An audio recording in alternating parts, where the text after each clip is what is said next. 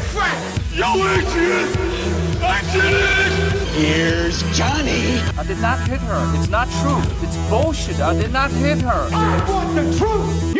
Can't handle the truth! Hej och välkomna ska ni vara till Cineastpodden. Podden där vi pratar om film. Filmer vi älskar, filmer vi hatar, filmer vi hatar att älska och filmer vi älskar att vi hatar. Jag heter Andreas Boros och min gäst idag heter Hanna Gustafsson. Välkommen! Tack så mycket. Hanna, eh, du är ju nästan lite av en, eh, min motsvarighet till filmbuff. Eh, Inte bara det, du jobbar ju i filmindustrin kan man säga. Ja. Eller hur? Du har varit, du kommer från en familj som driver bio, en biografkedja. Um, ja, alltså pappa har ju två biografer. Ja. Sen jobbar jag ju på Svenska Bio, som inte är pappas då. Men ja, eh, jag har ju jobbat, alltså pappa började jobba när jag var två år gammal på Sagabion i Kungsbacka. Ja, precis. Och sen har ju jag fortsatt liksom. Jag kan tänka mig som att en stor del av ditt liv har gått ut på att sitta på bio. ja, helt enkelt. väldigt stor del. Eh, du har varit runt, eh, så jag vet inte, du berättade någon gång att du var runt och var med och tittade på eh, så här branschmässor. Alltså Mm. när, nu, när man väljer vilka filmer som ska distribueras i Sverige. Här, Ja, eller det är, ju, det är ju för branschfolk, det är ju två gånger om året. Eh, som man mer eller mindre, man får en förtitt på vilka filmer som ska komma. Ja. Så att när man sätter programmet så har man liksom lite, lite känsla för vad det är för typ av filmer. Så man behöver inte chansa, utan då har man redan sett dem. Precis, så att ni, ni, du, ni väljer liksom så här, okej, på just våran bio så vill vi ha de här filmerna. Till, ja, till största del. Sen är det ju vissa som man måste ta in för att få visa andra filmer. Och Ja. det, det, allt är ju avtal med distributörerna. Ta micken lite närmare dig. Bara. Så, nej, för, för att det här tror jag är väldigt intressant eh, för folk att höra. För jag tror inte folk riktigt förstår hur, eh, hur det fungerar i biografbranschen liksom. Och så. Eh, men nu vi ändå har det här så kan vi ju få ställa de här frågorna som man inte vågar Ja, ställa jag ska tidigare. försöka. Det är ju lite som sagt, det är ju väldigt olika från min pappas biografer som bara Ja. Mm. är två stycken mindre och så från där jag jobbar, Svenska Bio, där, där är jag ju bara en vanlig Ja. alltså anställd kassapersonal. Ja. Eh, och på pappas så ja, får jag följa med på lite sådana här mässor och sånt där. Men, men första frågan då, så det här är väl mest Mm. uppenbara frågan. Har streaming dödat biograferna? Nej, alltså corona har ju varit väldigt jobbig just Ja, nu. Eh, självklart, för att vi har inte kunnat ta in folk på biograferna. Men vi har ju märkt, framförallt i Kungsbacka vet jag inte, men Mm. Ja. folk älskar att gå på bio i Kungsbacka. Ja. Eh, och vi har legat ganska stadigt hela tiden, eh, om man bortser från när vi bara fick ta in åtta personer. Då Mm. Självklart. Eh, men så fort vi fick öppna upp till 50 så har vi ju haft alltså, bra med folk. Ja, men jag tänker på när Netflix gjorde sitt intåg, vad kan det vara, 2013, 2014 någonting. Då var det många som förutspådde, ja men det här blir döden för biograferna. Men det blev det ju inte. Nej. Eh, och samma sak trodde man ju när VHS kom, att det Ja. skulle också bli död, döden för biograferna. Men det blev ju inte. Eh, jag kan ju bara gå till mig själv. Jag är ju en sådär som sitter och liksom håller koll på filmer jag vill se, jag bokar och jag går nästan alltid och ser på premiären. Men jag sitter ju hemma och streamar också. Så att det är ju så att det, det kommer ju inte ta, det tar ju inte ner upplevelsen med att gå på bio. Överhuvudtaget. Så jag, jag, jag har inte trott det personligen, men det var ju intressant att få höra det från liksom, hur har branschen reagerat på på, på det liksom. Det har, det har inte blivit utan det snarare kanske ett större intresse av film. Ja, alltså det ligger väl ungefär samma. Så de har ju pratat om biografdöden sen alltså, tv kom, mer Ja. eller mindre. Det har ju alltid varit. Men eh, som du säger, för de flesta är ju... Att, att gå på bio är en upplevelse. Mm. Det är ju någonting man gör tillsammans oftast. Eh, och det är, alltså, hur bra hemmasystem man än har så går ju inte det upp mot de miljoner som har lagts ner på en biosalong och ljudet och duken precis. och allting. Eh, och för de flesta är ju det, alltså det är ju ett sätt att komma hemifrån och få, få göra något. Alltså barnen, deras första alltså, gång på bion, de kommer ut och är helt saliga.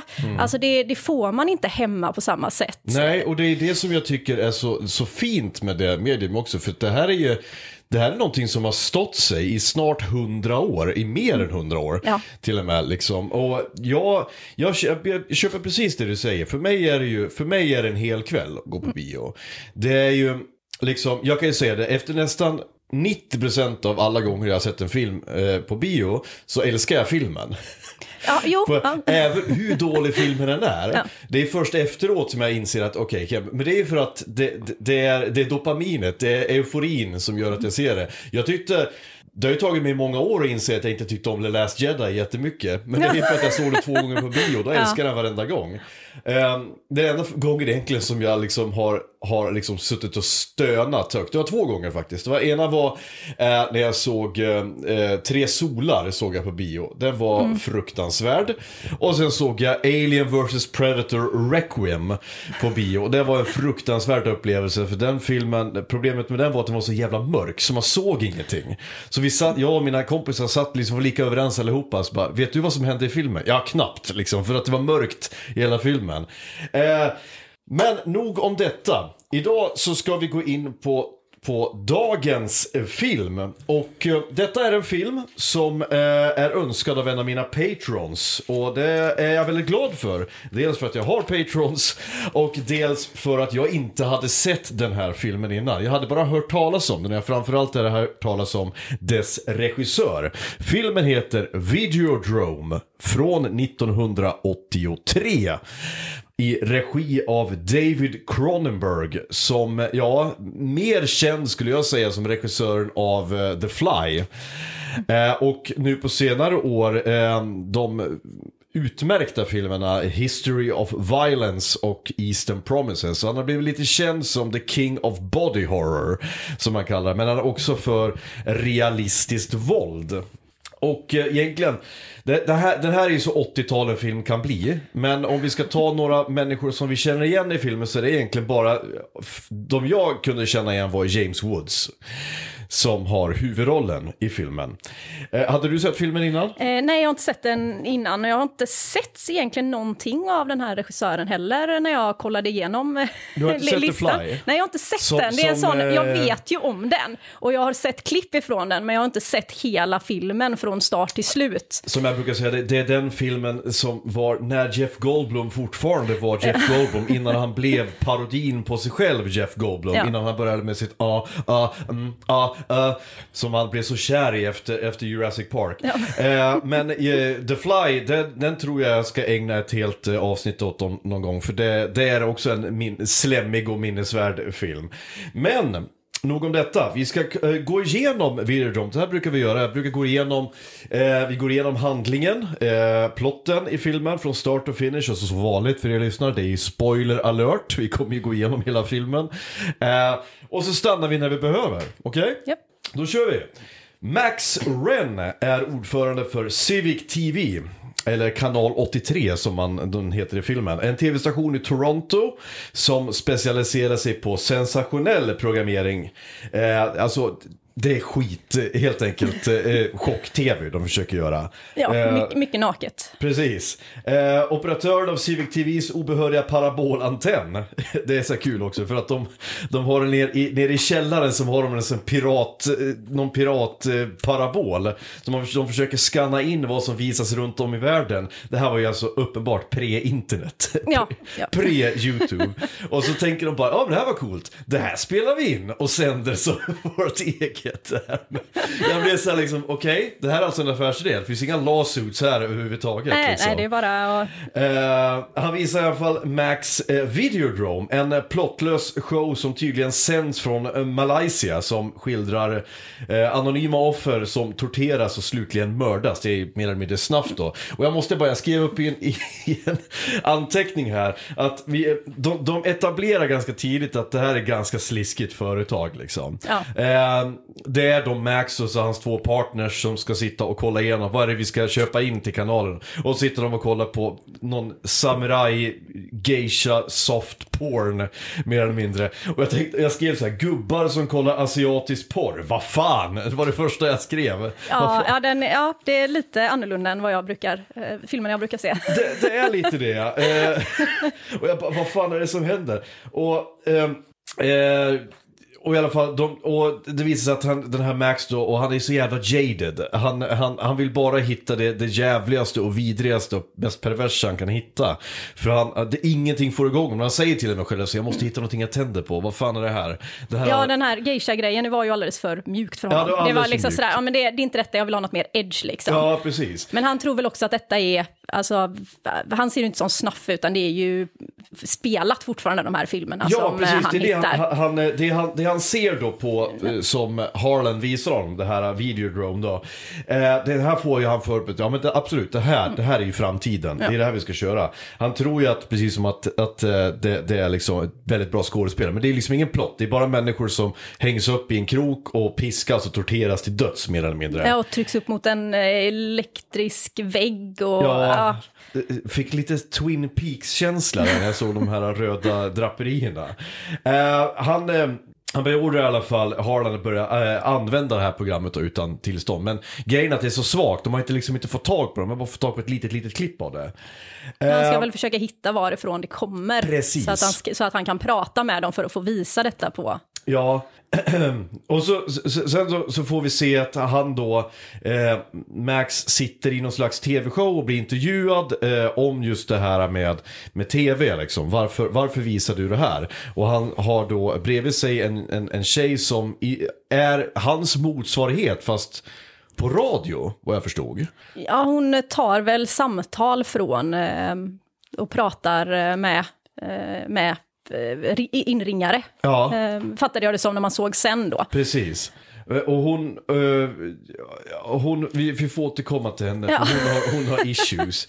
Eh, så I också det här programmet då, så, så eh, visas det en, vad jag såg som en bandad intervju, men det var det inte, det var en vanlig... Ja, han var väl sp- inspelad, alltså han visas ju på tvn Ja. och han sitter bakom och filmar sig för han vill inte vara där personligen Ja, utan han, eh, En han är i en tv liksom. medieteoretiker som heter Max Oblivion. Och det var ju liksom, jag tänkte så här, ja okej, det där var väl det, upp, det var det mest uppenbara namnet på någon som jag har hört sen i Avatar när de kallar en, en, en eh, ädelmetall för unobtainium. Det, det var det, liksom, snacka om att skriva Ja, oss på jag, näsan. jag liksom. reagerade också på alla namnen där egentligen. För Ja. att de, de betyder ju grejer allihop. Precis, av, eh, jag tror stora. att det finns en poäng med det. Mm, Eh, ja. Men i alla fall då, eh, Max, han blir då involverad med den här Nicky. Eh, och de har någon slags förhållande. Och hon har issues, om man säger så. Ja. Hon är lite sad, hon, sadomasochistisk. Jag skrev upp det också här. Att... Eh, vad fan har det? De, de, de börjar liksom mindfucka varandra här hon vill att han ska typ eh, strypa henne och skära i henne och greja liksom. Ja, och han piercar hennes öra medan de håller på. Och, Ja, ja, det- Uppenbarligen. Så jag var ju lite så först varför hon, för att de kändes ju inte som att de matchade Nej. överhuvudtaget på tvn, så jag fattade, eller alltså Nej, intervjun där, så jag fattade inte riktigt varför hon gick hem med honom. Nej. För hon verkade ju stå emot allt som han Ja men precis, han verk, hon verkar Liksom, ju dessutom ja. vara dryg mot honom. Ja. Men sen så går han till hennes jävla jobb och sen så, jaha okej nu är ni Ja, ihop. ja. Det kom från ingenstans Ja. liksom. Eh, Men, hon är ju lite masochistisk då uppenbarligen, så ja. Eh, I alla fall då, Max han får tag på, eh, på en av hans, eh, kan man säga, eh, leverantörer som heter Marsha, en gammal tant som visar upp återigen någon slags soft porn för honom som han bara tycker, nej nej nej, det, det är alldeles för soft här. Men du, jag har hört talas om det här Videodrome, har du hört talas om det? Kan du hitta det åt mig? Och eh, ja, hon, han ber henne hjälpa honom ta reda på sanningen då om Videodrome. Eh, men genom Marsha så lär sig Max att filmen inte, eh, inte bara är fejkad utan det är den offentliga ansiktet av ett politisk rörelse av något slag. Det här. Eh, och eh, Marsha informerar honom eh, om att den gåtfulla medieteoretikern Brian Oblivion känner till Videodrome. Så nu, nu blandas det här in i alla fall då. Och Max då, han spårar upp Oblivion till ett härberge för de hemlösa. Där lösdrivare uppmuntras att delta i maratonpass för tv-tittare. Det var också en väldigt... eh, Ja, men det verkade på något sätt som att det skulle bota dem mot någonting, men jag Mm. hängde inte riktigt med där. Det var någonting med ljuset som fattade jag det som. Men det var väl bara vad de sa? För Ja, ja, det jo vad de ja, sa, ja, men ja. alltså... Ja, de- det, precis, det det var ju det visar- de sa var anledningen att eh, de, de skulle botas mot någonting, men jag, jag hängde inte riktigt med på den. Eh, Precis, och det visade så att det här härbärget så drivs då av Oblivions dotter, Bianca. Eh, med avsikten att hjälpa att, till att förverkliga sin fars vision om en värld där tv ersätter alla aspekter av vardagen. Och det var ju lite intressant, för sen, senare tittar Max på ett videoband där Oblivion informerar honom att Videodrome är ett sociopolitiskt slagfält där krig utkämpas för att kontrollera sinnen hos Nordamerikas folk innan, de, innan han blir då garrotterad, han blir strypt eh, till döds där på tv. Eh, Ja. Av, visade sig, Nicky, som, som då, ja, den som Max träffade och ha- hade sex med. Och nu börjar man misstänka att saker och ting inte står rätt till här. Men Nicky har väl innan detta berättat att hon ska till, eh, vad, vad, det, vad, vad- vad var det det låg någonstans? Hon skulle ju dit där Videodrome spelades in. De kom ju I fram Malaysia? till... Ja, Malaysia? nej, vid detta tidpunkten har de väl kommit fram till att det inte var i Malaysia. Ja, okej. Och att hon har, eh, hon har åkt dit för att, eh, för att hon ska prata med Videodrome. Och han försöker ju, okej. för hon vill ju vara med i Videodrome, med, alltså för hon gillar ju det här när de blir bli piskade. torterad, hon alltså vill ju det. bli Ja. det och ska ta sig dit. Och Ja, han försöker det. stoppa henne ifrån det. Eh, sker inte det innan detta, eller är det jag som är helt... Ja, det, ja alltså, det, det är det här som är Ja. det, det, det, det, det, det märkliga med filmen. Man vet ju inte vad som är på riktigt och Nej, vad som nej, inte är det. precis. Och jag tror att det är lite Ja. poängen här. Jag, jag, jag kan säga, jag vill inte erkänna att, som sagt, det är första gången jag ser den och jag, jag, jag hängde inte med riktigt. Jag Nej, försökte. nej, det- var ju flera gånger jag fick pausa och spola tillbaka och försöka hålla Ja. koll på vad fan som händer i alla fall. Eh, men i alla fall då så, så Max hallucinerar då. Han ser, alltså, Mm. Nu förstår man att det här är en hallucination. Att Nicky talar direkt till honom genom Mm. tvn. Eh, där då. Och han får hans tv att... Nu börjar den bli riktigt mindfuckad den här. För nu börjar tvn typ andas och typ åma sig. Ja, ja. Och, så här, och här måste jag säga ändå. Eh, effekterna är imponerande. Ja, jag tänkte på det också, att det var väldigt, eh, med tanke på att det är början av 80-talet, Ja, ja, så just visst. de här effekterna var väldigt snygga. Ja, tvn börjar liksom andas och bölja och det, han, han börjar liksom smeka tvn och det är liksom som ådror på tvn. Tänkte du på det? Ja, ja. Och liksom, eh, och, och jag vet inte, det, det, det, det, fick mig liksom att säga okej, nu börjar jag koncentrera mig för nu, nu börjar det bli väldigt intressant det här Mm. Ja. som händer här.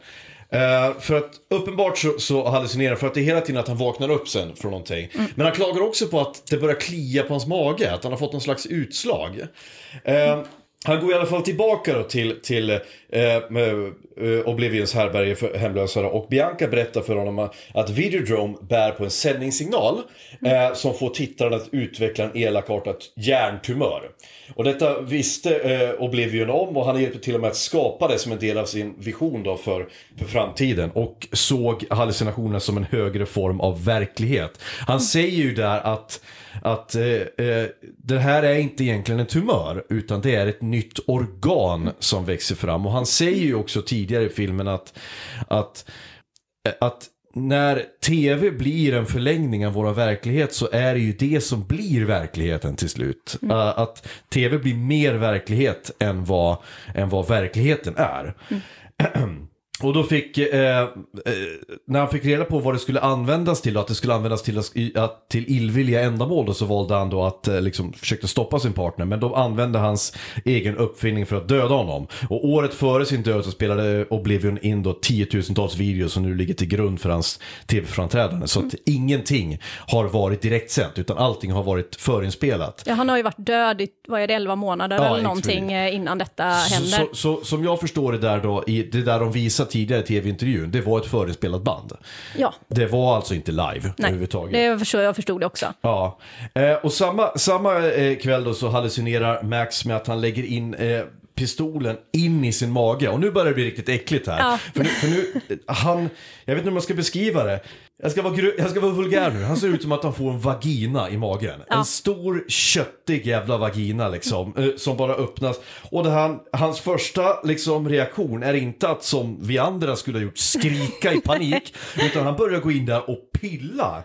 Han liksom kliar sig där. med pistolen Ja, i såret och börjar, och man bara, ja. Ja, sen så stoppar han in pistolen och typ gömmer den där eller någonting. Han, Jag tror han tappar, han fattar inte själv. Han upptäcker ju sen när såret väl, när han väl har fått ut handen, han har ju svårt att ta ut handen Ja. igen. Och när han väl får ut den eh, och såret läker ihop så märker han ju att hans pistol är borta. Ja. Och då får han ju panik, så han medvetet lägger ju inte den där utan Nej. han typ tappar stoppa den i magen eller någonting. Precis, precis. Och, och här, här börjar jag också undra om det här är en dröm eller, eller liksom, om det är- är det så att han aldrig hade en pistol från början eller är det så att han, att han har det men han har glömt bort den, han har hallucinerat, att han har gömt, alltså nu är det mindfuck här. Jag har ingen aning liksom egentligen vad som är verklighet. Jag tror att det är poängen också, för det vet inte han heller. Nej. Han vet inte om vad som är verklighet Och de nu. säger ju det här just att, eh, att ja, men det är ett organ som ändras, alltså de får ju ett nytt organ. Liksom. Precis. Eh, så liksom, är det verkligen på riktigt? Eller, Mm. ja, det, det är väldigt... Eh, Ja, precis.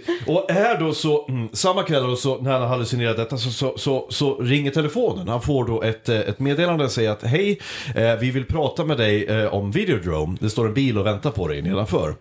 Eh, och då visar det sig att en kille som heter då eh, Barry Convex på Spectacular Optical Corporation, ett glasögonföretag som fungerar som en front för ett vapenföretag.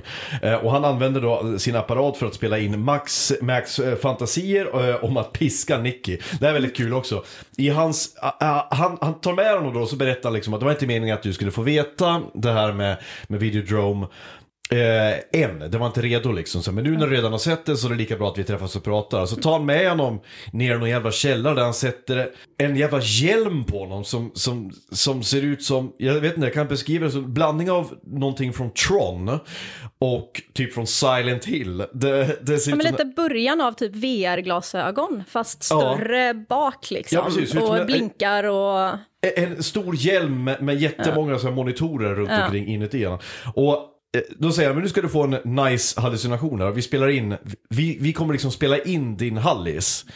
Eh, och Och då hallucinerar han då att han är i ett rum med, där Nicky är på en tv och han står och piskar tvn med, med, med, en, med en rotting. Och, och jag återigen här liksom bara, okej, är det Tror han att det här händer eller är det liksom det väcker det som redan finns i en? Eh, det, att det förstärker Han är ju någonting. lite försiktig i början. Ja. Och sen så går han ju verkligen in för det och börjar slå hårdare och hårdare. Och man ser att han verkligen alltså, tycker om det här. Eh, Exakt. liksom.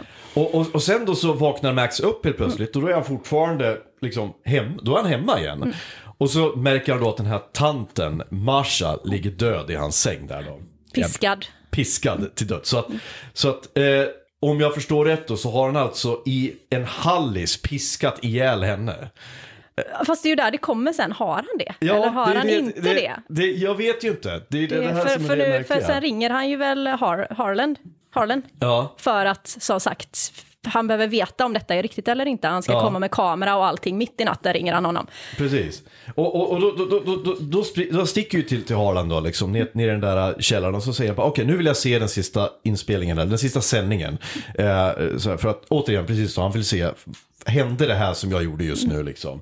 Eh, och då avslöjar Harlan att han anvet, arbetat med Convex hela året, liksom. Han var mer eller mindre varit spion. Eh, Bara Men det är väl att- flera år till och med. Ja, ja, Alltså- ja, Men det var ett bra tag i alla fall. Ja, i flera år. Ja, ett bra tag eh, har han gjort det i alla fall. Och för att rekrytera då Ja. Max verkar som. Han vill nog få över på en sida. Och då dyker den här Barry dyker upp där också då. Mm. Eh, och de vill liksom avsluta Nordamerikas kulturella förfall genom att ge dödliga hjärntumörer till alla som är så besatta av sex och våld att de skulle, titta, eh, skulle titta på Videodrome. Det är liksom, de tror att det här kommer bli självuppfyllande profetia Men de vill ju använda Max för att ta över var kanal 83. Ja, eh, precis. För att sända ut till de här som Ja. tittar på den här typen av, eh, Ja. av grejer. Och då, då tar han fram då ett, eh, jävligt kul också, det är ett Betamax-band de tar fram. Ja. Och det vet ju vi, alltså det här är det här är någonting som egentligen bara nördar kommer ihåg, att Betamax används inte.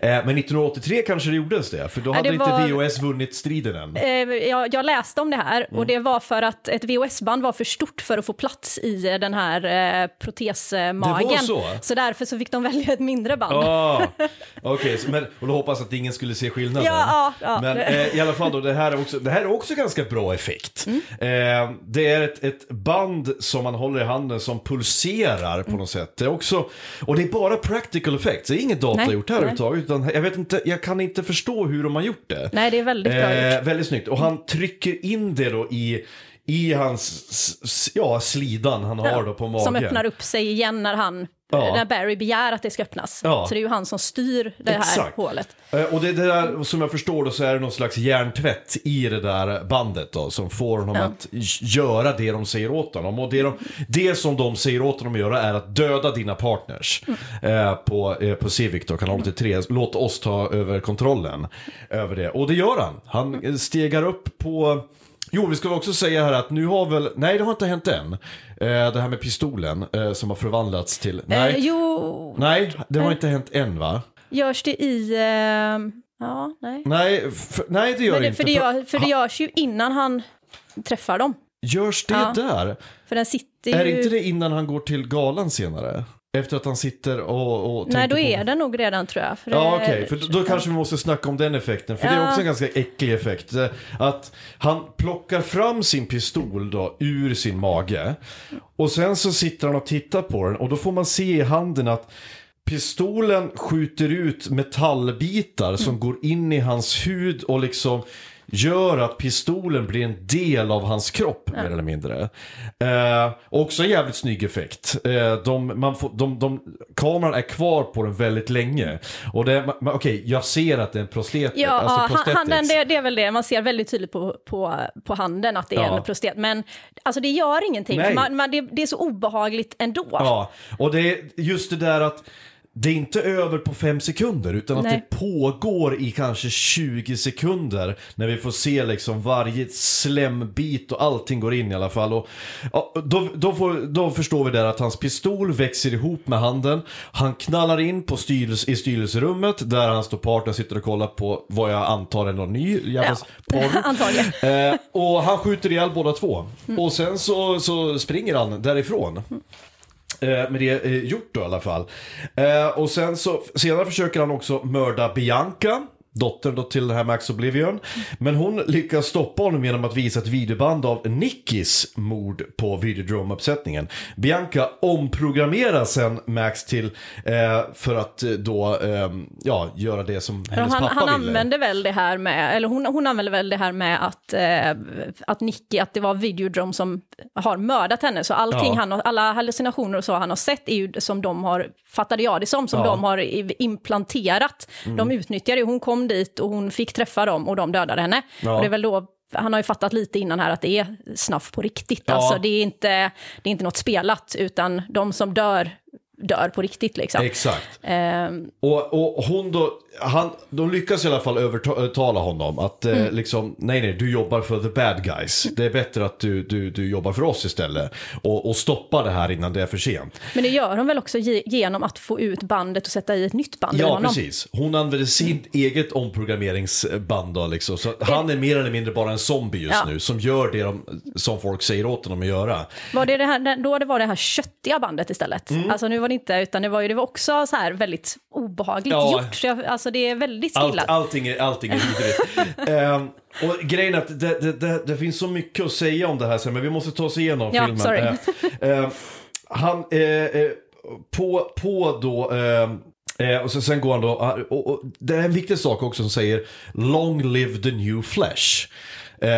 Att Nicky och Bianca och eh, han då, eh, Max har hela tiden pratat om det här att man ska uppnå någon slags nytt förhöjt medvetande. Att, att bli någonting mer än en människa. Det är det som liksom ligger lite grann i, i bakhuvudet här. Att, att det, finns ett, det finns ett slutmål med honom som, som person. Och inte bara för det, för det att stoppa liksom, the bad guys här.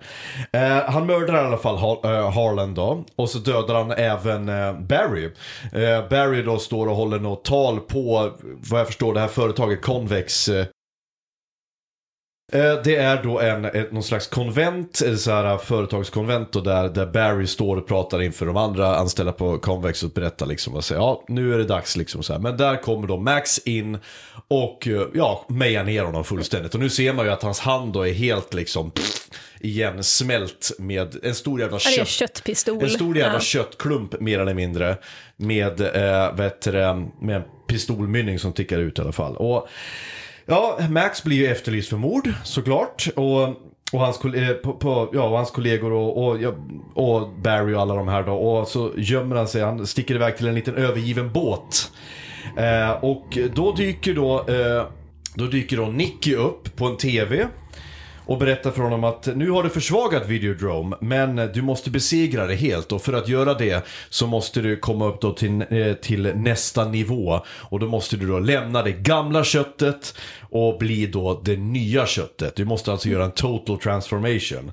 Eh, och sen så får man se på tvn då som jag förstår det en bild av Max där han skjuter sig själv i huvudet. Eh, och så sprängs hela tvn i en stor jävla Ja, köttslamsa. ja, organ Eh, flyger överallt. Och Max, eh, ja han förstår ganska snabbt att ja det är det här jag måste göra. Så säger han eh, long live the new flesh och sen så skjuter han sig i huvudet. Ja.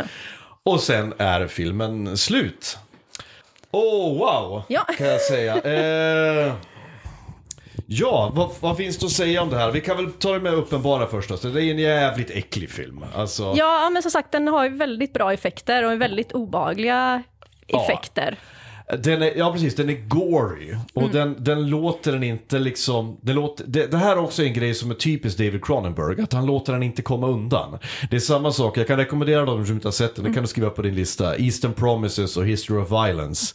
Eh, varje gång som någon utsätts för våld där så stannar kameran kvar en stund och visar hur brutalt det är. Och jag tror att det var lite av hans idé också, David Cronenberg. För att han är också känd för att han vill alltid säga någonting med sina filmer. Och den här filmen tror jag är en av dem som han ville säga mest om.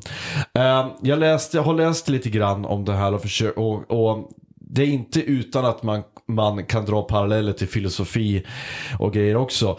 Det, det första jag reagerar på det är hur spot on många av sakerna som Cronenberg i den här filmen säger redan 1983.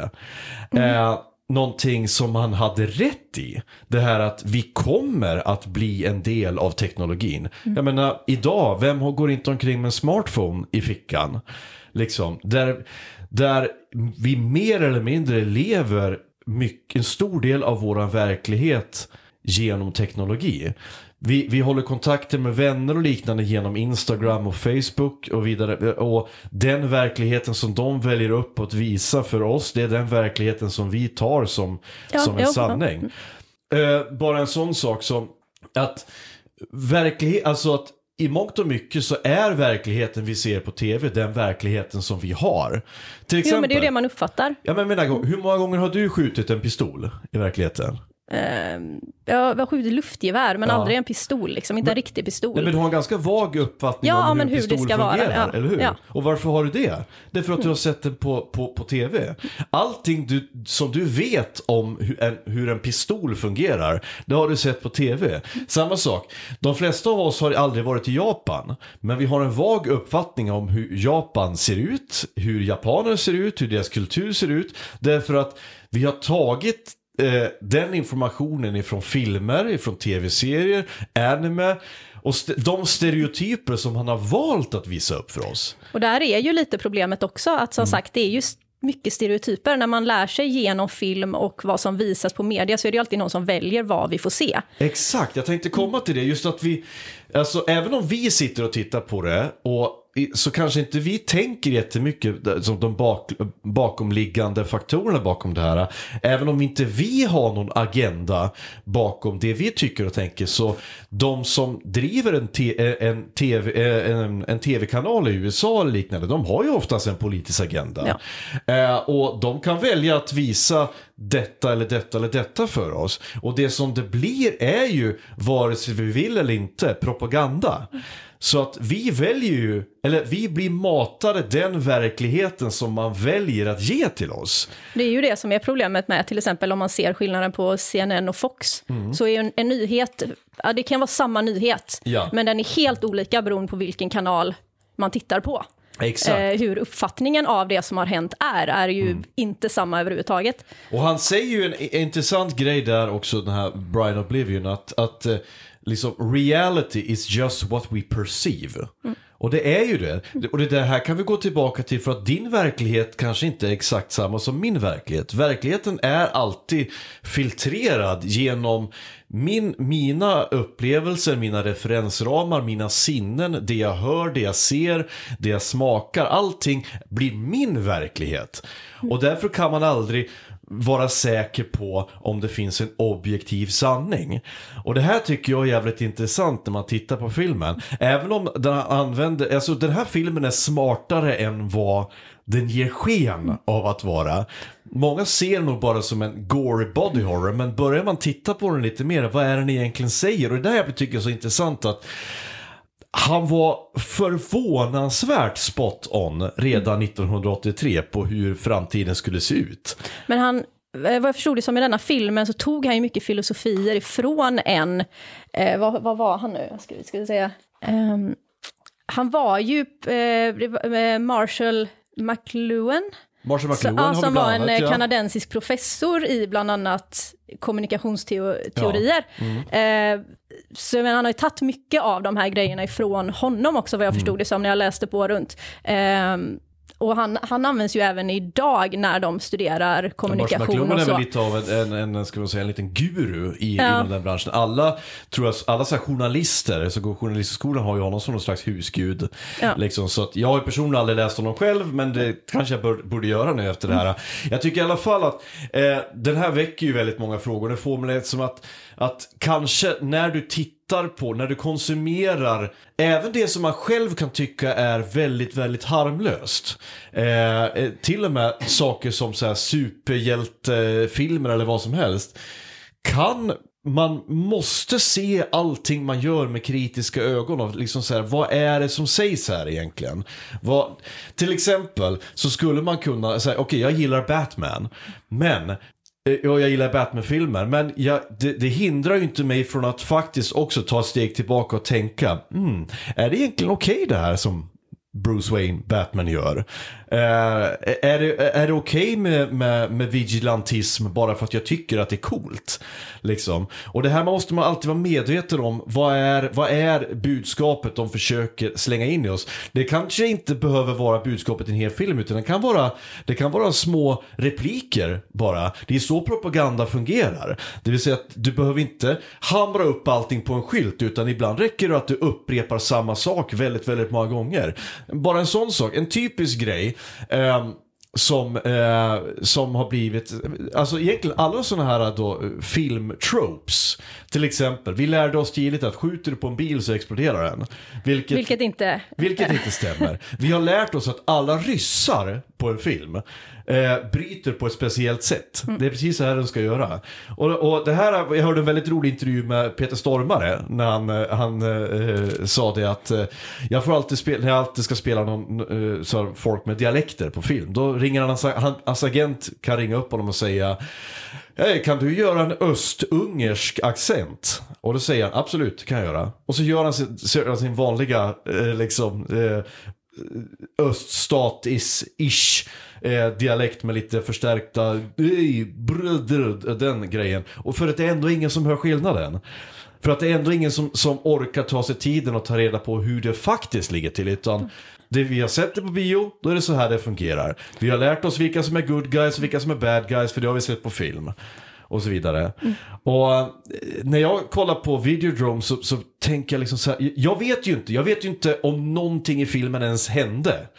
Om, om allting bara är en hallis. För det är ju också poängen. Vi ska ju eh, gå ifrån den här filmen och inte veta vad fan vi har sett. Vi ska ju ifrågasätta den. Han kanske bara blev galen och sköt sig själv. Alltså, Ja, exakt. Men det är jag tycker den påminner lite grann om samma frågeställningar som i American Psycho. Eh, samma sak där. Vi vet inte, har han gjort någonting av det som vi har sett i filmen? Eller har han gjort allting? Eller har bara, är det någon som har coverat? Vi vet inte helt enkelt. Men det är hela tiden här som den här regissören eh, hamrar in, precis som då de gjorde med American Psycho. Ifrågasätt vad du ser för någonting. I, och, och, och liksom gör din egen, nu låter jag som en anti-vaxxer här. liksom, men, men det Gör din en- egen fakta. men det finns, finns det en poäng här. Ja. Alltså det är farligt att bara blint lita på det du ser och hör. Sådär. Ja, hade du, har du mer tankar? Alltså jag tyckte väl inte om den så mycket när jag såg den. Jag började tycka om den mer, men sen alltså det är ändå någonting som har satt sig. Ja. Alltså som, som jag ändå nog tyckte om med den, för att det är någonting som ändå har gett någonting. Mm. Ja. Vi- Vilket inte egentligen är kanske från, alltså, ja, det är ju det här som vi pratar om, alltså Ja. Mm. budskapet under och det här. Och, eh, som du säger, alltså det är ju, den är ju väldigt framtidig här, att eh, eh, Nicky pratar ju också i det här om, om överstimulans. Mm. Eh, och det är vi ju definitivt nu. Jag skrev, jag skrev det faktiskt så här. Kul att de pratar om överstimulering redan då. För, för det där var fan med spot on alltså. Ja. Att redan då eh, så tyckte de att vi fick för mycket intryck. Och vad, vad, hade, vad hade David Cronenberg gjort om man hade gjort den här filmen idag? Ja. Alltså, för nu är vi stimulerade precis hela tiden. Det går ju knappt en sekund utan att vi, vi, vi får stimulans liksom. Jag tänker, jag, jag har ju nu eh, för de här filmerna då verkligen, då, jag släckte ner, jag fokuserade på filmen. Ja. Men jag menar ofta numera när jag tittar på film hemma, det är också en anledning till att jag gillar bio. Ja. För att då lägger jag undan mobilen och allting. Eh, men när Ja. jag kollar på film hemma numera, så då sitter jag med mobilen. Man får you. ett sms eller man sitter och spelar lite på eh, typ Candy Crush och liknande Ja. medans man tittar. För att en stimulans räcker inte.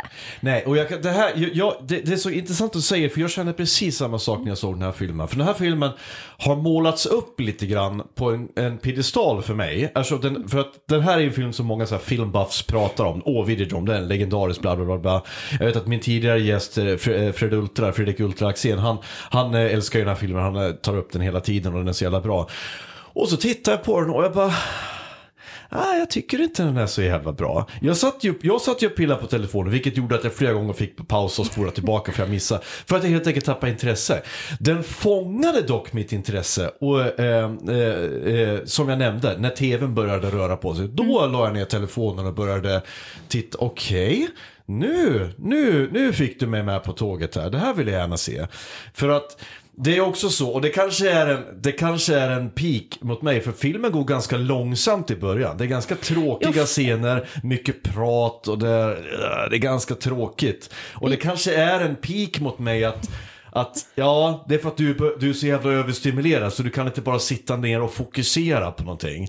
Jag hade ju svårt för filmen i början, men det var mer för att jag kunde inte connecta med honom som karaktär. Nej. För han var så sliskig och alltså, bara alltså, hans värderingar och allt. Alltså, jag kände bara inte att jag, och jag Nej. behöver kunna connecta med folk. Ja. Eh, och samma att det, det var så mycket naket och det var, du vet, så jag har inget emot naket så, Nej. men det, det kändes så in your face liksom. Ja.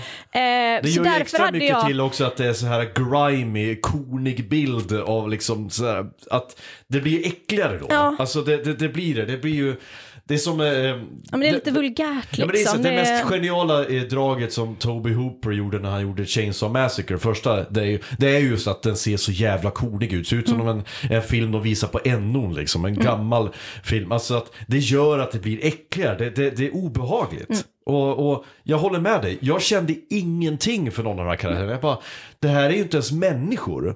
Så vidare tyckte jag, liksom så här, ja. Men det förklarar ju lite sen då att var de verkligen människor allihop? Det är, Precis. liksom, alltså, det är ju det, man, man kan ju ta den här filmen på så himla många olika, det är så mycket tolkningar i den. Exakt, och det är det, så jag håller med dig. Det här är förmodligen ingen film jag kommer att se om i- inom för liksom, eh, överskådlig framtid. Men det är en film jag kommer att komma ihåg. Och det är en film jag kommer att komma ihåg, eh, inte själva filmen utan snarare vad filmen vill säga. Det är det jag kommer att, att ta med mig. Och det, jag, jag tycker ändå om, jag gillar ändå jag kan inte ge filmen högt betyg i underhållningsvärde, för så underhållen var jag inte. Men jag gillar tanken bakom den, jag gillar att den gjordes. Därför att, eh, och uppenbarligen så, så, så gick den ju bra, den är ju kultförklarad. Eh, David Cronenberg har haft en bra, bra karriär efteråt så det gick ju bra för honom.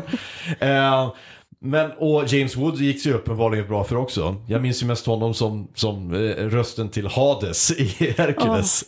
Han, han är, vad kan man säga, han är eh, USAs Dan Ekborg kan man säga. Där, eller kan man säga det? Jag vet inte. De de Jag, vet, inte, jag, jag växte upp där och så den tiden innan, alltså 2000 där, så kollade jag ju fortfarande på, på dem på svenska. Ja. Så jag har ju inte riktigt, jag har ju de svenska rösterna kopplade. Ja, liksom. det gjorde jag också. Det- det är ju först, det är först Ja. i vuxen ålder kan man säga sen, som jag har sett om alla filmer eh, med originalspråk och insett att de är så jävla mycket bättre. Eh, det, Ob, obs, eh, med reservation för att nu för tiden så börjar de, är, är de bättre svenska dubbare på att hitta eh, bra skådisar för röster. För USA, de var ju tidiga där med att använda stjärnor, alltså eh, stora stjärnor som Jeremy Irons och så vidare till att göra röster. I Sverige så hade vi professionella voice eh, actors och en och annan musikalartist som Peter Jöback och så vidare, men som inte var samma powerhouse. Det går inte att jämföra, även om, vad heter han, eh, han som gjorde rösten till Mufasa i, på svenska går Ja, inte att jämföra med James Earl Absolut, Jones. nej. Det är ju liksom, även om jag tycker att Richard Wolff var bra som Ja, jag tänkte säga, som han Scar. är ju min Scar. Ja, jag men Jeremy. Irons är ju en powerhouse actor Ja. han också. Ja. Så att det där, det där är ju en smaksak egentligen. Men eh, ja, eh, jag, jag håller med dig där alltså att eh, James Wood är ju, James Woods eh, är ju en powerful presence idag.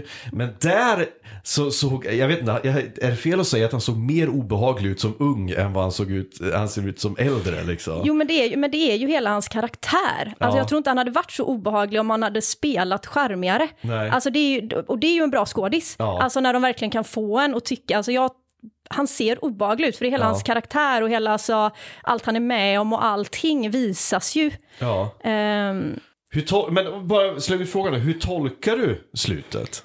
Tolkar du som att det händer?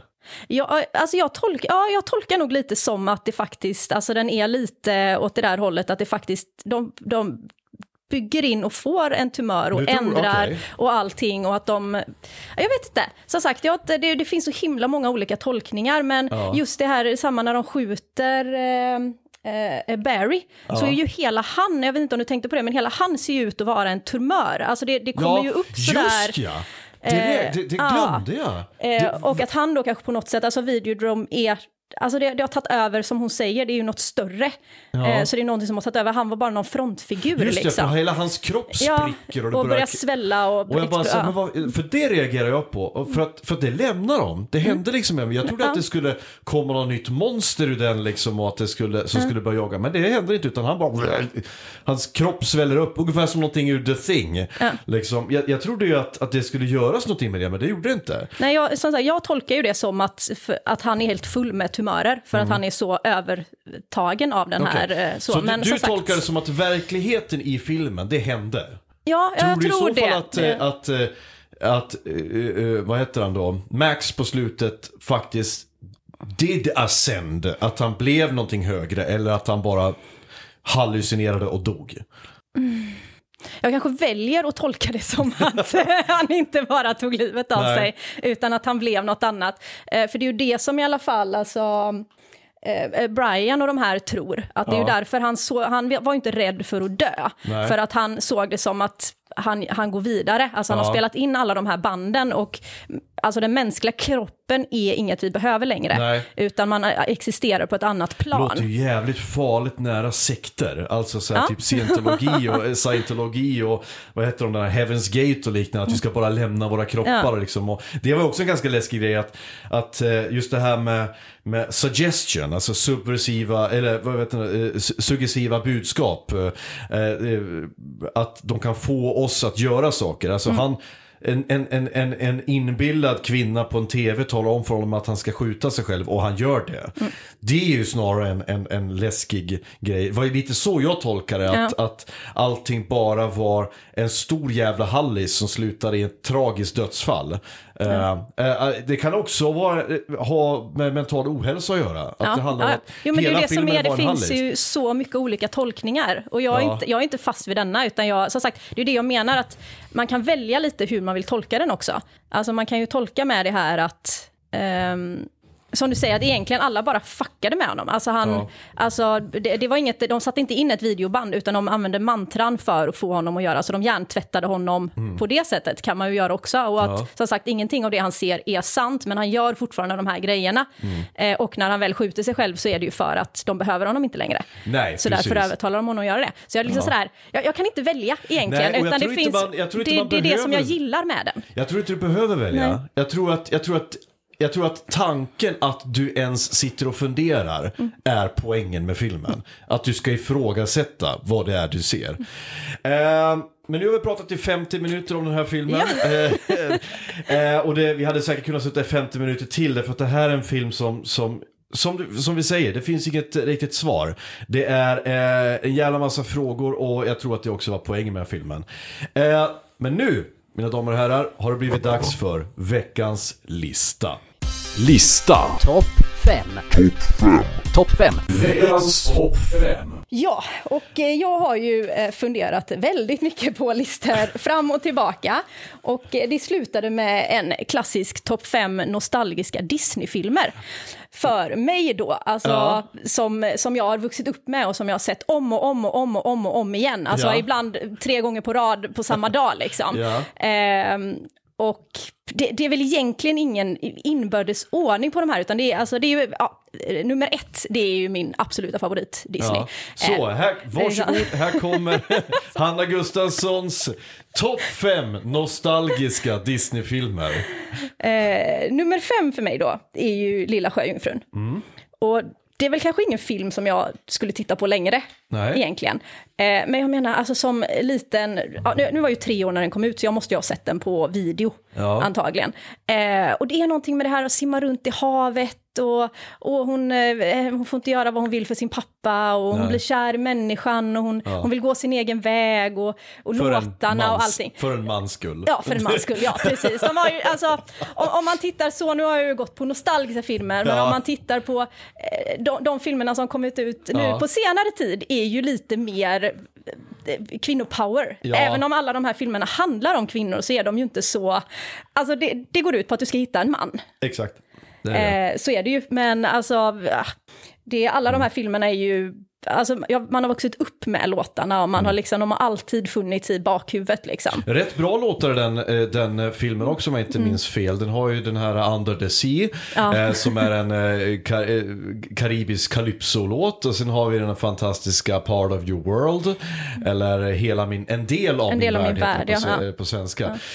För övrigt, hela min childhood gick sönder i bitar när jag blev i vuxen ålder varse att vem det är som sjunger den låten. Hon heter Sissel Kyrkebø, tror hon heter. Och hon är Okej. norska. Och hon, sjung, hon, hon pratar ju halvsvenska genom hela filmen. Hon, sjunger, ju- hon, hon kan inte svenska riktigt. Nej. Så att, så att hon, hon, hon pratar... Hon säger, vill du ha en manik? Jag har hundra. Här ska vi... Det finns någonting där uppe där. La la la la la la la la la. Och- Det har inte jag reagerat på, det måste jag, jag säger- nästan, det var så länge sedan jag jag... vill inte, Nej. jag, vill, jag är nästan känner mig hemskt för att jag, jag, jag, jag sabbar din barndom här. Men tittar du på den här filmen idag och lyssnar på hur hon pratar så går det inte att ohöra det hon säger. Alltså den, den brytningen av dialekter. För som sagt, hon är inte svensk. Vi trodde att hon var svensk, Ja, men det är hon ja, inte. nej. Utan hon, hon, är, hon är norska, tror jag, som, som, har, som försöker prata svenska. Men det största med den, om man tänker röster, det var ju den största chock- chocken jag fick var ju när jag såg den på, på, på engelska. Ja. Och han har den här reggae-rösten. Ja, han är ju Jamaican. för han, är- Ja, för han är en jäkla mes i den svenska versionen. Ja. Där, där är han ju väldigt sådär... Den här, och- då vi pratar alltså om den lilla krabban. ja, det är Sebastian, krabban Sebastian. Han är ju väldigt mesig i den svenska. Eh, men han, han är ju ändå lite cool Ja. i den eh, engelska. Och det, alltså, Ja, så, och så för mig var det, det var helt olika karaktärer Och för mig. låten passar ju mycket bättre med, på, med japa, Ja, jamaiska låt, eh, ja. liksom, dialekten. Men det är också. fortfarande inte jag, för mig är ju det fel alltså, karaktär, alltså, för han blir en helt annan karaktär på den engelska. Ja. Vanligtvis när man tittar på dem så är det ja, men, de, de är lite olika, men det, alltså, Ja. Sve- eh, Sverige har alltid varit väldigt duktiga på att hitta liknande röster. Ja, just det. Eh, Som jag, jag tror till och med vi har, exempel Dan Ekborg, James ja, Woods. Jag tror till och med vi har vunnit ganska mycket priser för, eh, för våra översättningar just för att vi har varit duktiga på att, Mm. på att hitta liknande röster. Men just denna är ju, det blir en helt annan karaktär Mm. när man inte ser den på svenska. Ja, det, är, Eh, ja, det- det var bra observation faktiskt. Där. Så det är väl Ja. det som sagt senast jag tittade på den. Ja. Ehm, eh, nummer fyra sen, ehm, Aladdin. Ja. Det är ju, alltså alla de här filmerna kom ju ut när jag var i den åldern, alltså Ja. Mm. därför blir det ju extra nostalgiskt. Och ah, jag vet All- Aladdin är ju Aladdin. Alltså Ja. vi, vi hade ju de här, ehm, det, det hade vi på, på flera av de här filmerna, så hade vi ju soundtracket hemma. Ja. Och jag vet inte om de egentligen gick att få tag på, eller om det var någonting som pappa hade fått via, för att vi fick ju sådana grejer ibland på, på bion. Jo men Alltså det sån, såldes ju eh, absolut CDs. ja, det gjorde det också. Det gjorde det ju absolut. Med liksom eh, filmmusiken och så. Absolut. Det Eh, för detta var ju ändå DVD-er, så det var ju lite, lite senare. Sådär. Eh, och vi kör, alltså, ja, det, det, vi hade ju eh, småstjärnorna hemma Mm. hela tiden, alltså, och vi gjorde eh, scener utav det och allting liksom. Mm. Så det, och anden är ju Ja. fantastisk. Det, Ja, alla känner väl i, vid det här laget till också den, eh, att det var Robin Williams som var The Genie och att eh, han ska enligt myten ha typ spelat in fem timmar material där han bara står och improviserar mer eller mindre och att de liksom, eh, och mycket av det vi ser i filmen har de animerat efter att han gick loss.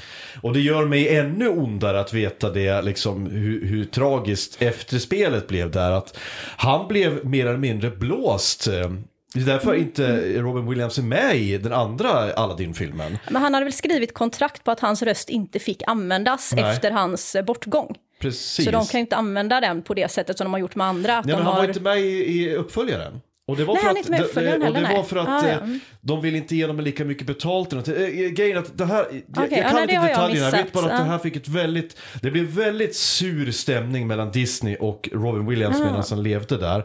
Och de helt enkelt kuppade bort honom och tog in en kille som mer eller mindre imiterar eh, Robin Williams eh, på väldigt fult sätt här. Eh, detta råder jag alla att googla historien bakom det här för att det här är en, det, det gör mig mer ont för att jag får liksom Robin Williams är en av mina stora favoritskådespelare och det är eh, en tragisk historia som jag, vet det, Ja, jag mår lika dåligt varenda gång jag, jag tänker på det för att den mannen var så jävla begåvad och så jävla bra både på dramatiska och, och komiska roller. Eh, och eh, anden i Aladdin, även om jag håller med dig där, den svenska, Dan Ekborg gör ett fantastiskt jobb där, helt makalös. Men när man hör den på engelska och hör Rob- Robin Williams göra det så förstår man hans storhet där också. Jo, men han gjorde ju som du säger där, att de, vad, jag, vad jag har hört också, så var de ju inte, de, de hade ju inte gjort någonting, men Anders skulle vara en liten roll från Ja. början. Eh, men eh, ha- han bara gick all in, och Ja. alltså de fick ju ändra och lägga till grejer bara för, alltså det är ju han Ja. som är anden. Precis. Eller vad man ska säga. Det, är alltså, det var ju inte den anden de hade skapat, utan det är ju han som har skapat anden. Och då Precis. blir det ju ännu tråkigare att de då, om de då blåste honom Ja. på det. För att anden är ju en så stor del av filmen. Ja. Det, och det, säga man att det- älskar ju anden. Det, jag skulle säga att det är anden som gör filmen. Ja, för, för, för resten är, är väl en, en... Ja, alltså för det första, det, det, är ju, det, är ju, det är ju kul att de gör en film i en miljö som man inte ser så ofta. Liksom, att Mm. man får se någonting i... Va, va, vad utspelar sig i? Agraba? Agraba. Är landet Agraba eller staden Agraba? Jag vet inte. Någon Ja, staden slash land. Jag Ja, vet inte. någons, någonstans i Arabien, Ja. inom citationstecken. Det var liksom, mer än så orkar de inte Nej. säga liksom. Det är, men det är, det är vackra miljöer, det är, det är bra musik. Eh, Relativt likable karaktärer också. Mm. Och det här, det är en sak som jag, eh, för jag har ju nyligen då sett den horribla remaken av den. Och det, det här ska jag säga, jag som, jag är ju trött på de här live action Disney remakesarna. Jag var hyfsat okej med, eh, med Djungelboken. Den tyckte jag var okej. Jag blev med när jag såg Lejonkungen, för jag tyckte att den var okej. Fast ja. den behövde de ingenting. den behövde de, för nej, den gjorde de den ju är bara- så bra. Det, ja, nej. Jag kunde, det kan jag lika gärna kolla på History, eller liksom sen, eh, Discovery, Ja, ja. om jag vill se lejon. Skönheten och odjuren var astråkig. Mulan blev jag förbannad när jag såg. För den har jag faktiskt inte Nej, sett där har du helt Och missat det- poängen. Och sen då i eh, live-versionen av, av Aladdin så blev jag liksom, jag blev också irriterad där för att de har liksom, återigen, jag, vissa saker tar de chansen att göra bra. Till exempel att de, den här uh, arabiska, den här Arabian Nights, den Ja. är hyfsat okej med Will Smith. Men sen är CGI när Will Smith är anden så jävla dålig. Och liksom, och bara en sån grej som hur de animerar eh, eh, en av mina favoritkaraktärer i Aladdin, Mattan. Det är en matta som inte säger ett ord, men de animerar den så bra med kroppsspråk att jag förstår exakt vad den här Ja, jävla I den tecknade. Ja, i tygbiten Ja. säger. I live action-versionen tappar de det helt. Det, där, det där är bara en matta. Det, eh, till och med Doctor Strange eh, kappa i, i Doctor Strange-filmen har Mm. mer personlighet än vad den här mattan har. Alltså grejen att det är det jag, blir, jag, jag- blir, kan bli mest förbannad på wasted potential. När du har Ja. potentialen där och så bara dribblar det bort det. Så det kan jag säga till alla att eh, se hellre om den original Aladdin än se remake-versionen. Det som jag, blev, jag, tyck, jag tyckte den var helt okej. Jag, Ja. jag såg den som en ny film. Ja. Eh, för att det går inte, de, de har ändrat anden, det är så mycket, alltså Ja. Mm. man, man kan inte jämföra den med, utan det, är- det är en helt ny film. Eh, det som jag blev arg på var ju att, alltså en av de grejerna som jag älskar mest eh, i, i origin, alltså det tecknade, Ja. eh, det är ju när eh, Aladdin och Jasmine träffas Ja. och han ska ta med henne till, eh, Ja. eh, och han eh, hoppar över eh, något sånt där eh, tak och så ska han lägga ut fint en planka för henne som hon ska gå över. Men det skiter ju hon i och hon gör ju likadant som honom och hoppar över med. Alltså, precis. och jag älskar alltså det, för det visar att hon behöver ingen Nej. man. Liksom. Nej. Det är ju det som är hela själva hennes grej. Hon vill ju inte gifta sig, hon vill ut på äventyr. Eh, och det har ju de ändrat. Så hon kan inte ta sig över själv utan han måste hjälpa henne över. Och det är en sån grej som, det är en sån himla liten grej. Ja. Och det är jättelöjligt egentligen att störa sig på det. Men för mig var det en väldigt, Ja. väldigt stor grej. För att det visar att hon var självständig. Mm. Hon var inte den rika flickan från palatset som inte klarade sig själv. Sen självklart, hon gjorde ju inte det. Alltså, det, det är en Ja. helt annan värld för henne. Men hon försökte. Hon hoppade över den här själv. Hon var lite kaxig liksom. Och nu helt plötsligt så blev hon bara någon. Ja, jag håller med. Ja. Jag tänker på en annan sak också. Och det här, det här är en grej som kanske egentligen bara jag tänkte på. Men post-credit-scenen, eller, eller inte post-credit utan slutscenen. När det är ett stort jävla Bollywood-dansnummer. Tänkte, kommer du ihåg det? Jag har typ förträngt det tror jag. Nej men typ alla står och, och dansar där. Och då tänkte jag så här. Varför var inte hela filmen Ja, så? lite volley. Ja. Jag menar, om ni ändå ska göra en, en, en, en, en ny version av filmen, varför tar ni inte chansen att göra någonting annorlunda? Varför följer ni samma formel Ja. varenda gång och bara gör en karbonkopia? Är det inte bättre att då, för den där sista, det var färger, det var all rörelse hela tiden och alla dansade och alla hade kul. Så där skulle hela filmen ha varit. Ja. Om, ni har, om ni har chansen nu här, här låg det ju, potentialen fanns ju att göra en cool Bollywood-inspirerad Mm. Aladdin. Varför gjorde ni inte det? ja, nej det har du rätt i. Ja, jag Det- bara så här, återigen, wasted potential. Ja. För att, återigen, om, varför gör ni en kopia? Ja. Det är ju poänglöst. Då kan vi ju lika gärna se den gamla, eller hur?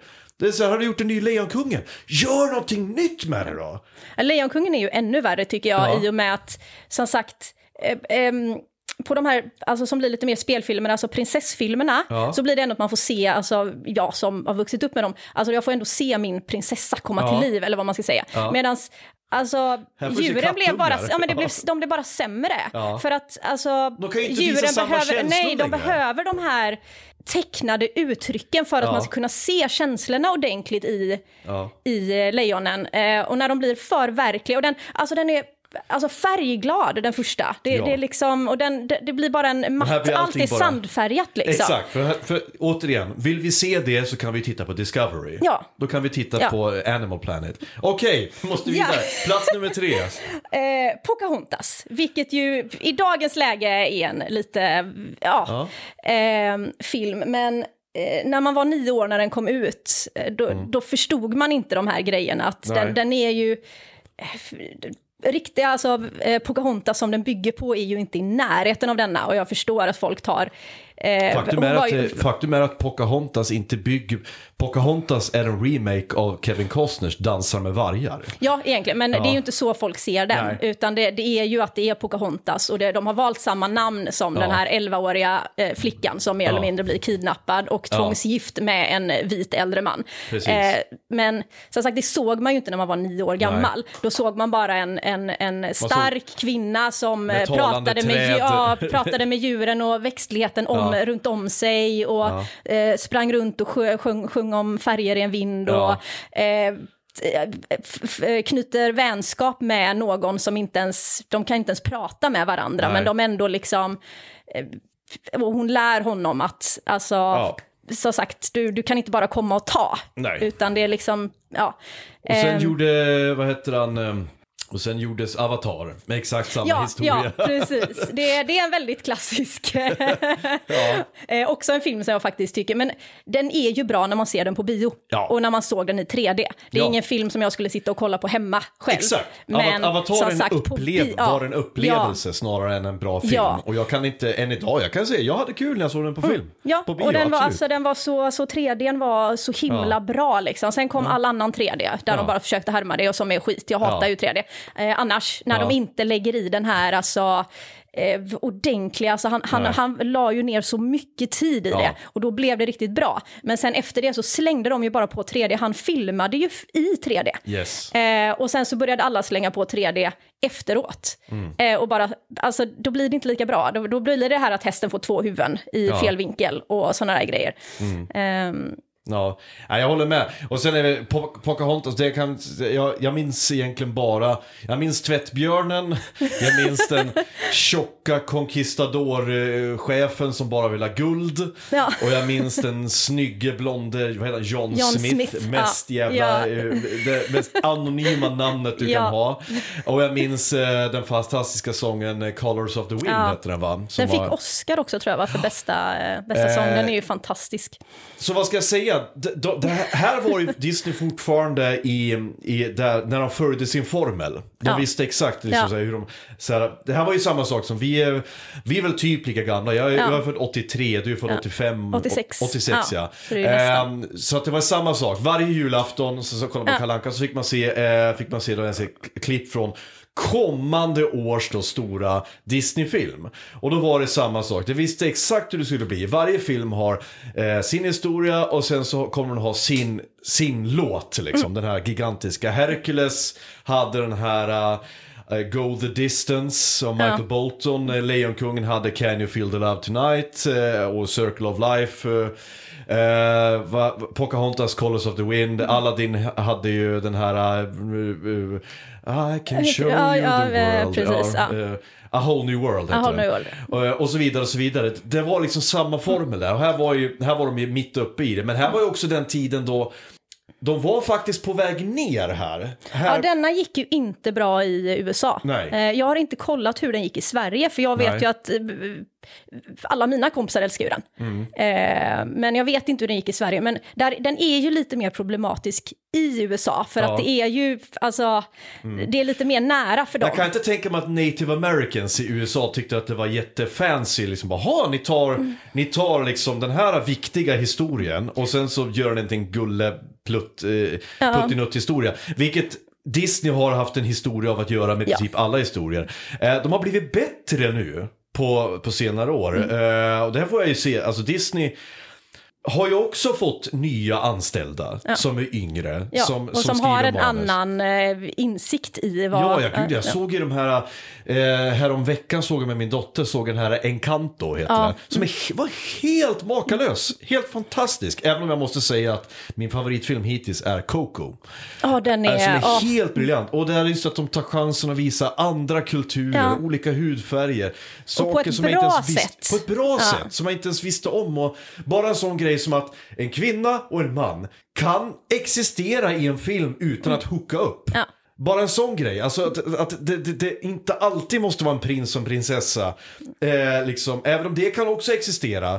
Så Ja, det, behöver inte det, det älskar ju hända. jag med Frost. Ja. Det här att eh, Anna blir ju kär i den första killen hon träffar mer Ja. eller mindre. Och Elsas respons, eller de, bara ah, vi ska gifta oss och hon bara nej. Ja, Du känner inte honom liksom. Ja, Ja, it's och- true love. ja, det är så det funkar. Och så, Och så visar det sig att nej, men, vet, Han var ett jävla arsle. Så här funkar det inte. För att du kanske, kanske bör lära känna den här människan lite grann. Ja, plats nummer två. Ja, eh, Mulan. Mulan. Den var jag ju lite äldre när den kom ut, jag var ju Mm. 12 då. Eh, men jag tror det var det som tilltalade mig lite också, det är det här att hon känner inte riktigt att hon passar in, hon försöker passa in men det går inte. Mm. Och hon ja, får ge sig ut i krig förklädd till man för att försvara, för hon får ju inte Ja. som kvinna göra det. Ja. Eh, för hon vill inte, hennes pappa är skadad, han har redan slåtts i krig innan liksom. Mm. Eh, och hon väljer det för hon känner hon, hon kommer inte kunna göra sin familj stolt. Hon Nej. kommer inte hitta en man för hon Nej. är inte den personen liksom. Ehm, och jag tror det är ja, till en liten tolvåring som jag tror just hade börjat på högstadiet, vi började ju högstadiet redan i sexan, eh, som inte kände att man passade in riktigt. Det, det, alltså du vet, Mm. eh, här... ehm, Förväntningar, tradition. Ja, ja men tradition. precis. Eh, och den här eh, eh, Reflections, eller vad den heter, eh, låten som hon sjunger, eh, Spegel, låt mig visa vem jag är, när Mm. Ja. hon eh, tvättar av sig sminket och liksom Precis, för, förväntningarna i hennes familj är ja, att hon ska bli en geisha mer eller mindre. Hon ska bli en traditionell trud wife fru. Ja, hon ska där. bli en fru alltså, Ja. och hon måste gå igenom den här äk- äktenskaps... Eh, Träningen. ja, för för att, att, eh, få... Hon gör ju inte bra ifrån sig där. Ehm, Tyvärr måste de ju slänga in en störig Eddie Murphy-drake där för att eh, vi är, eh, de, Disney trodde fortfarande där att vi var dumma i huvudet, att inte vi kan titta på en film utan att vi måste ha en gullig liten sidekick. Den där filmen står helt på egna ben utan den där lilla draken.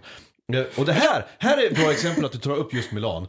För här eh, är ett bra exempel på när Disney gör allting, nästan allting rätt i den animerade versionen och gör allting fel i den icke-animerade. Ja. För Budskapet är glasklart i den animerade versionen. Vi vet att hon, hon, hon går emot traditionerna, hon, hon eh, eh, det har inte med kärlek att göra utan det har, det har, med, det har med, med plikt och hennes, att hon vill göra sin del, hon vill hon vill göra sin Kina. familj stolt. Hon vill göra sin familj stolt men samtidigt så väljer hon att vara den hon är Ja. och att samhället ändrar sig för hennes skull. Hon överbevisar samhället. I den, har du sett den nya Nej, filmen? jag har ju inte fått sett den. Nej, gud. Ja, men det är bara sådana saker som att där gör den det lite så här.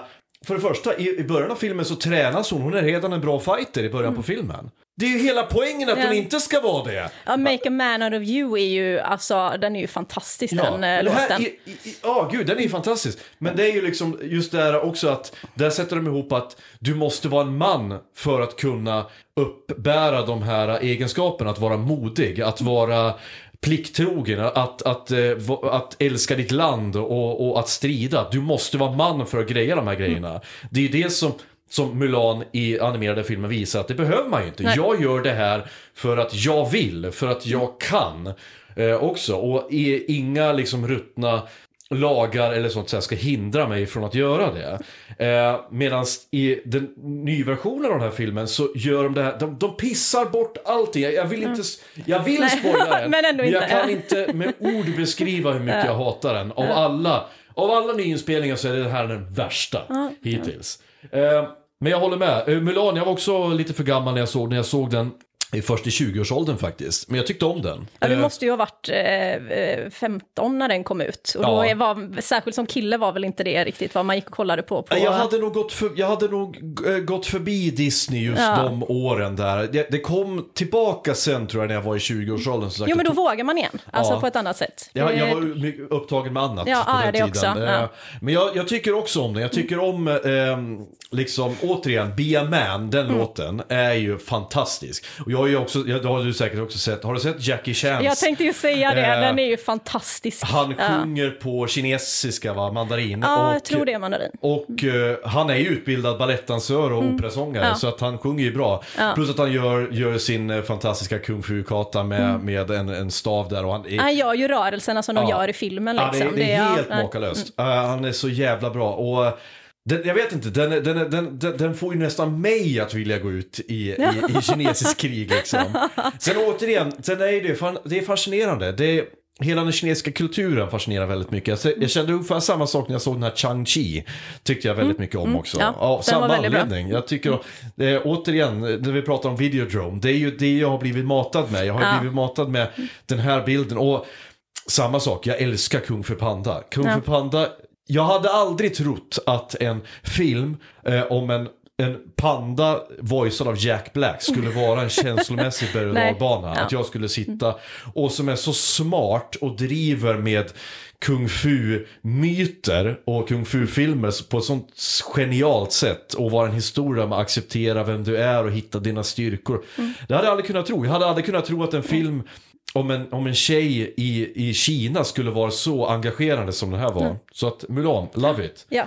Och då har vi... Ja, nummer ett. Ja. Och det är ju såklart Lejonkungen för mig. Ja. Det, det är, alltså den är fantastisk. Jag tror, jag satt och försökte komma fram till detta med min pappa, om detta var den första filmen jag såg själv. Mm. Eh, för att det är denna eller de 101 dalmatinerna, men Mm.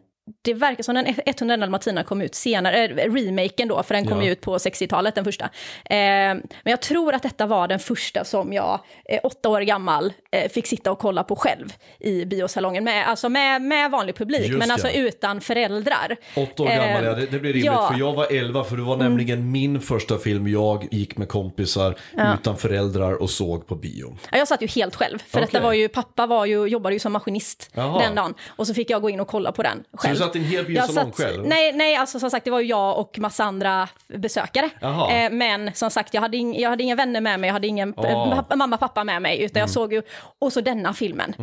Alltså jag, jag blev ju helt förstörd med, Mm. med Mufasa. Eh, och, och alla de här grejerna. Och, Än idag, Det- den, här, den, här, den, där, den där tysta lilla, lilla scenen när Simba går fram till sin döde pappa och buffar på honom. Och som sen- han gör varje morgon när och- pappa ja, ska och- vakna. Och, lägger sig bredvid honom Ja. där, eh, liksom, hans, hans döda kropp.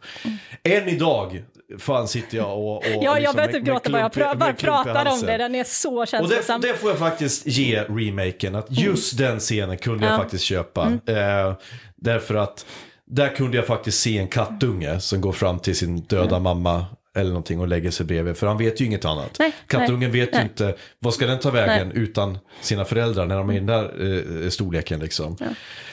Nej, ja. men den hade ju, den var ju- det, det, det är väl också till dags dato Disneys kommersiellt mest lyckade film va?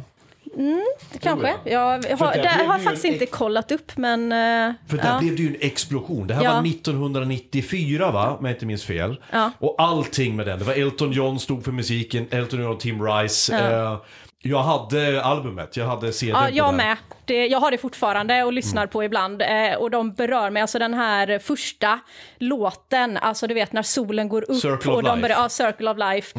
Alltså den, eh, eh, och den tycker jag också de har lyckats väldigt bra på den svenska versionen faktiskt. Eh, Alltså den, alltså jag får gåshud bara jag hör början på den här. Eh, vi, Den gjorde de ju också ja, de gjorde en... eh, straight i remaken. ja. Gjorde de ju den precis Ja. exakt. Men den var ju perfekt som den var. Mm. Det, så är det ju. Och det är en stark, alltså jag älskar Scar. Mm. Eh, jag älskar hans, eh, alltså han har ju en av de bästa skurklåtarna. Ja, Be Prepared, Be ja. Prepared. Ja. Alltså, den är mindre som en så- nazistmarsch. Ja, lite, ja, liksom. ju- just den, sådär. Men alltså just styrkan i den Ja. och allting. Och, och den var så, alltså detta var väl, Disneys har ju alltid varit väldigt mörka Mm. och sådär. Eh, men det var alltså, och den är så brutal och det här när hyenorna jagar honom och alltså, Mm. Sen ska vi inte komma ifrån att känslor. hela den här filmen är ju Hamlet. Ja, Det men ju- den hade inte jag sett när jag Nej, var åtta år nej det är också, det är, men det är, det är samma sak. Jag var 11 år gammal, jag visste fan Ja. inte vad Hamlet Nej, var. nej, nej. Men i nu i vuxen ålder så vet jag ju, det är ju Ja. beat by beat. Ja, Exakt, ja. den onde farbrorn som jagar iväg och han sticker iväg och Mm. någonting är ruttet i, i kungariket Danmark och så vidare. Ja. Bla, bla, bla. Och här då försätter de det i, i, i, i bland massa xenofobiska lejon, för det är Ja. det de är, de jävla asen. Ehm, och sen eh, kan man börja säga saker som, vänta ett tag här nu, Eh, det finns bara en lejonhanne i den här flocken. Ja. Eh, betyder det att Simba och Nala är, Eh, de är ja, syskon? ja, ja. Eh, det, det, ja. det glömmer man bort. Och Simba hade ju egentligen blivit utskjutsad ur flocken så fort han blev vuxen ändå. Simba, ja. För att de har ju bara en man Om man per inte flock. hade haft ihjäl sin farsa. Ja, eller haft ihjäl sin pappa då, eller eh, sådär. Men det är ju inte, som sagt, det är ju en Disney-film. Det är en Disney-film. Det, och det, vi, det vi vill inte förklara för våra barn implikationerna och vad som egentligen händer Nej, här. nej. Eh, en kul grej, och det här det är som en liten side-note här. Eh, jag såg nyligen, eh, eh, eh, vi har ju de här två karaktärerna Timon och Pumba som Mm. är då en, eh, nu ska vi se, en surikat och ett vårtsvin. Vårtsvin, ja. Har du sett ett vårtsvin i verkligheten? Eh, Vårtsvin de är, är- väldigt... eh, De är tuffa. Ja. De är svintuffa. Jag såg en, en film, em, en, en sån här naturfilm, där det var då en, en lejonmamma som var ute med sina ungar och skulle lära dem att jaga och så skulle hon ta, ta ett vårtsvin för att lära dem att jaga. Det gick inte som hon hade tänkt sig, för den här då, eh, vårtsvinet är så jävla badass så den, den jagar iväg lejonet alltså. De är små jävla, små, eh, alltså, eh, de är inte som en stor gris. Utan de är ganska små, men de har en massiva käkar, alltså betan Mm. Ja, sticker upp. och så är det en liten svans som sticker rakt upp med en liten tofs. Och jag kan bara se eh, Pumba framför mig när jag ser den. Men som han beter sig i filmen med de här smala benen, massiva kroppen och jagar och bara liksom rushar. Eh, liksom han, han, Ja, hyenorna attackerar ju han eh, Ja. bara rätt in och han i... bara flyger ja. rakt på dem. Ja. Och det är precis så ett vårdsvin beter sig i verkligheten också. De är som liksom små stridsvagnar, men de är men de ser väldigt lustiga ut för att de har jättesmå små ben och med, med klövar liksom och pff, massivt eh, ansikte och en Ja. liten tofssvans. Ja, ja, men den, alltså den är ju så söt på Pomba där. Den bara sticker upp och Och samma lite. sak, har man sett surikater i verkligheten så vet man ju att det de gör är egentligen att sitta, stirra, gräva lite, sitta, stirra, gräva Ja. lite. Ungefär, och tittar man på hur Timon rör sig i den här filmen också så är det Ja, också ja. att De har, de har tittat på surikater. Så det kan jag säga, det, det, de har verkligen fångat eh, det där. Eh, och, och en annan side-note också om den här filmen. Det har också genererat i ett av de jävligaste tv-spelen jag någonsin har spelat i mitt liv. Ja, jag tog mig aldrig igenom Nej. första banan typ. Eh, Jag tog mig igenom Det- första banan, men det var andra banan, eh, I just want to be king-banan. jag som är jag helt jävla omöjlig. För där ska du alltså, du, du är Simba som ska rida på en struts. Du ska ta dig igenom en sån här klassisk bana där, där, där, där skärmen åker. Och du får, om du Ja. missar att hoppa så dör du. Ja. Och du måste hoppa upp och bli eh, kastad av apor, studsa på en flodhäst, rida på en noshörning och hoppa det minsta fel. Du vet ju inte vad som är under för skärmen har inte kommit dit. Du måste lära dig banan utan till. Ja. Och, det, och så när man sitter där som 11-åring och spelar där och är liksom upphetsad, ja, då blir du ju fuckad. För du får inte, du, jag, jag kommer aldrig förbi, jag vet inte hur resten av spelet ser ut. För att jag har inte, jag, jag, liksom, det traumatiserade mig så mycket. Ja. Ja, nej, så säga, jag tror aldrig ens jag kom dit, men jag vet inte om det var en bugg. Vi kollade, spe- spelade det på PC. Eh, och jag vet inte om det var en bugg som gjorde att man inte kunde komma vidare eller om det var liksom eh, att Du- vi bara var så jävla dåliga. Så du, du fattar inte vad man skulle göra. Nej, nej, men vi kom liksom en bit och man hoppade och du vet sådär. Men Ja. vi, vi, ja, jag tror aldrig vi fick löst den, vi gav upp. Ja, nej Till det är jävligt märkligt att de inte tänkte på det när de skulle designa ett spel, att det här är för barn, gör det enkelt. Eh, ja, jag, jag tänker jag hoppar över och tar en bubblare för jag har dragit så många redan nu. Liksom eh, detta har varit Cineastpodden. Eh, vad tycker du, lyssnare? Har du sett Videodrome? Eh, gillar du den? Har du några tankar om den? Vad tycker du är din, vad är din favorit eh, nostalgiska Disney-film? Skriv gärna i kommentarerna. Bli gärna Patreon. Eh, då, får man, eh, då får man stötta mig. Man kan också få en tackvideo av mig och man kan få önska filmer. Som Videodrome idag till exempel. Det var en önskefilm från en av våra patrons. Eh, gilla mig på Instagram eh, och skriv gärna i kommentarerna där. Tack så mycket Hanna Gustafsson för att du kom hit. Tack så mycket för att jag fick komma. Och eh, förhoppningsvis är vi tillbaka nästa vecka. Annars så kommer vi när vi kommer. Ha det bra, hej! Say hello to my little friend! Yo, Adrian! I did it! Here's Johnny. I did not hit her. It's not true. It's bullshit. I did not hit her. I want the truth! You can't handle the truth!